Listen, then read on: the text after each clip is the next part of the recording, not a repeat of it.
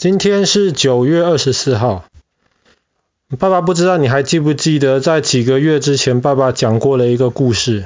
那个时候有一艘美国的军舰，全部是黑色的，然后开进了日本的东京湾。那个时候就威胁当时的日本的将军，然后说要跟日本做生意。然后那个时候日本人没有看过这种黑色的铁甲船，吓了一大跳。他们就把这件事情叫做“黑船来航”。后来黑船来了之后，很多日本人就发现了，哎呀，原来外国的科技是这么的先进，原来外国是这么厉害。所以那个时候，很多日本的武士，他们就开始可以说是造反，造将军的反，然后。将军后来就决定退休了，退出来了，权力就交给了日本的皇帝，日本的天皇。武士是一直以来的日本社会中非常特别的一群人呐、他们严格来说，他们一开始其实不是贵族，可是后来这些武士，因为他们会打仗，他们有能力。所以他们后来就慢慢的把一些权力抓在了手上。后来管理武士的这个人就是将军。所以那个时候虽然日本是有天皇在的，可是权力都集中在有武士支持的将军身上。那这些武士跟一般老百姓是很不一样，他们有很多的特权。比方说，这些武士他们自己可以在身上带剑、带刀，他们可以带武器在街上走来走去。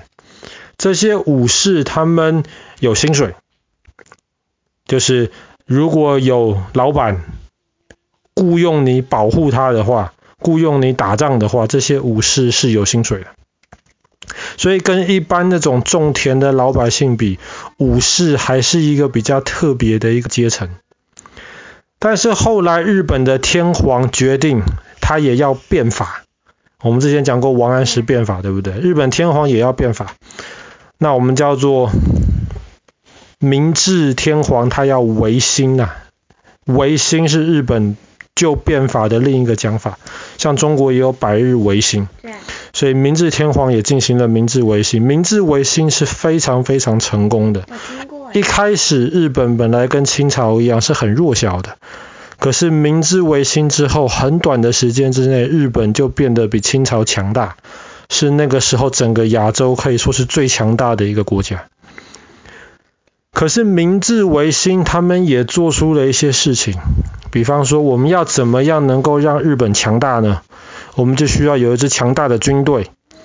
可是，一开始日本的新政府是没有强大的军队，而且到处都有这些武士啊。武士不一定听新政府的话。后来，新政府就决定了，我们要命令这些武士放下武器，他们不可以在街上带着剑、带着刀走来走去。哇，对于武士而言，你想想看，几百年来。带剑带刀就是我们的身份，我们的象征。现在政府全部要禁止掉，而且本来一直说武士有薪水的嘛，就是只只要有老板有贵族雇佣他，他就有薪水。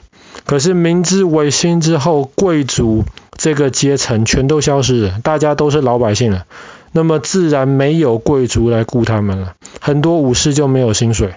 当然，新政府有说没有问题，我们一次发一笔钱给你。可是这些武士很多其实都不太会处理钱了，钱拿掉了之后，他们很快就花掉了，马上又没有钱了，接下来又没有薪水，没有工作了，他们怎么养活自己跟跟自己的家人？所以这些武士非常非常的不满。那这样子的不满，其实总有一天会爆发出来。那我们今天要讲的故事就是日本到目前为止日本最后一次的内战，叫做西南战争。西边跟南边。为什么叫西南战争？因为西南战争爆发的主要的这些武士，就是在日本的西南边。你知道日本是四个大岛，对不对？对啊。最南边的那个岛叫九州。那九州的最南边有一个地方叫鹿儿岛。当时，当时把日本的将军赶下台，出力最大的就是这些鹿儿岛的武士。一开始在新政府里面做很大的官的，也是这些鹿儿岛的武士。可是这些鹿儿岛的武士，他们在建立新政府之后，他们想说怎么样能够解决这么多武士找不到工作的问题呢？他们提出了一个想法，就是我们去打韩国。这么多武士，这么多人拿武器，最好的事情就是让他们去打仗。日本里面没有仗可以打了，就是去打韩国。可是那个时候，新政府里面有另一群人说，我们现在还很弱小，我们的维新才刚刚开始，我们千万不可以打仗，等我们强大了之后再去打韩国。那再打东，终究还是要打韩国的啦。但是一个是马上打，一个是晚点打。后来晚点打的赢了，马上打的这些鹿儿岛的武士就被赶回到鹿儿岛去了。那他们心中当然很不愉快啊！建立新政府，我们鹿儿岛武士的功劳最大。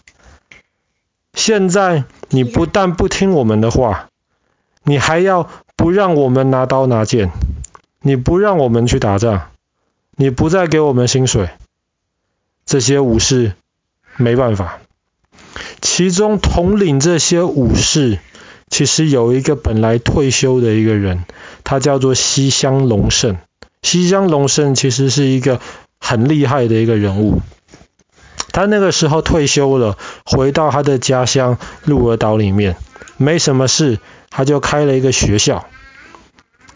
在那个学校里面。这个是他私人的学校，所以这学校就叫做私学校。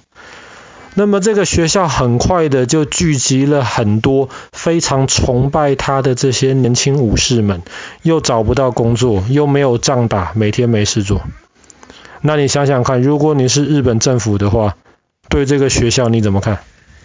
不，还烂烂的。烂烂的。不好。不好。告诉你啊，这个学校的校长是非常非常大功劳的武士。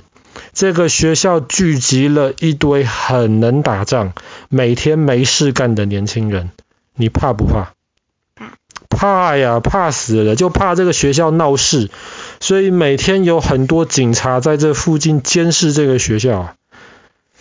可是因为西乡隆盛的名气太大了。他们也不敢直接要西乡隆盛把这个学校关起来。其实西乡隆盛可能本来也没有要造反的意思，可是后来，后来日本的政府他们知道鹿儿岛这边有一些枪啊、子弹啊、火药啊，他们觉得这些东西放在鹿儿岛太危险了，他们决定偷偷把这些东西搬走。可是被这个学校里面的一些学生知道了，有一些学生就被抓起来。这个时候，西乡隆盛正在其他地方度假，听到消息，他手下有一些学生被抓起来，其他学生就开始造反。他们说：“我们的同伴既然被抓起来了，这些火药、这些子弹又不是中央政府的，是鹿儿岛的，他们凭什么拿走？造反了！造反了！造反了！”反正活不下去了嘛，那西乡隆盛那个时候没有办法，他就选择带领了这些人造反，这就是西南战争的开始。这个时候，西乡隆盛手下有一些人，他们给西乡隆盛的建议，造反的建议是什么？我们应该把九州的大的的这些大港口全部都先打下来。把港口打下来之后，政府军队就不能补给，不能补给之后，我们就可以慢慢的把九州先占领，站稳了九州，再继续造反。可是不知道为什么西乡隆盛没有同意，西乡隆盛最后决定要打九州最重要的城市，把这个城市先打下来。不是，熊本城，熊本在九州的北边。可是熊本城毕竟重要的城市，非常非常的坚固。西乡隆盛他们这些造反的这些西南军队，鹿儿岛的军队围住了，但是一直打不下来。打不下来怎么办呢？打不下来就在那边拖着。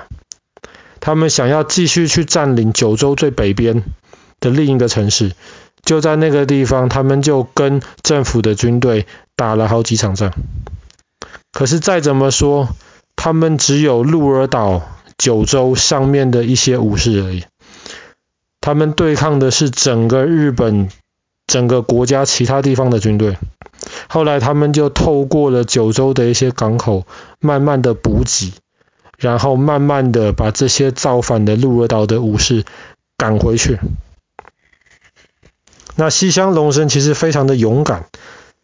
那其实当时新政府里面，毕竟是一起打天下的人，有很多跟西乡隆盛是好朋友。他们还是希望西乡隆盛能够投降。可是西乡隆盛后来拒绝投降。那么就在一八七七年的今天，西乡隆盛他们的军队，造反的军队全部被包在一个小村子里面，他们就打败了，西乡隆盛就结束了他自己的生命，西南战争也就正式在一八七七年的今天结束。像爸爸刚刚说的，西南战争是目前日本最后的一场内战。在西南战争之后，日本就再也没有所谓的武士阶级了，因为之后新政府的军队就基本上占领了或者是统管了整个日本。连鹿儿岛。对，连鹿儿岛也完完全全被新政府接管了。其实，在那之前，西乡隆盛他本来是想说，手下这么多人，要想办法，比方说他们可以去当警察呀。比方说，他们可以看能不能去安排一些其他的一些工作。他们那个时候甚至想，我们直接把台湾打下来。既然打不赢韩国嘛，那么打台湾搞不好也是一个办法。可是后来这一些这一些呃计划全部被新政府给否决掉。就像是你们这些小朋友。白天有很多力气，到处在那边跑，到处在那边疯啊。那其实爸爸妈妈看到你们这样子，有时候这样其实还不错，因为你们白天疯了累了，晚上就能够好好的休息。那那些失业的日本武士也是这个样子。当时西乡隆盛就说：“我们去打韩国，我们去打台湾吧。”一开始乱疯那样子，就后就没有事情做了。对，后来又又不让他们去疯，又不让他们去打。所以他们后来就只能造反。好了，那么我们今天的故事就讲到这边。日本的最后一场内战——西南战争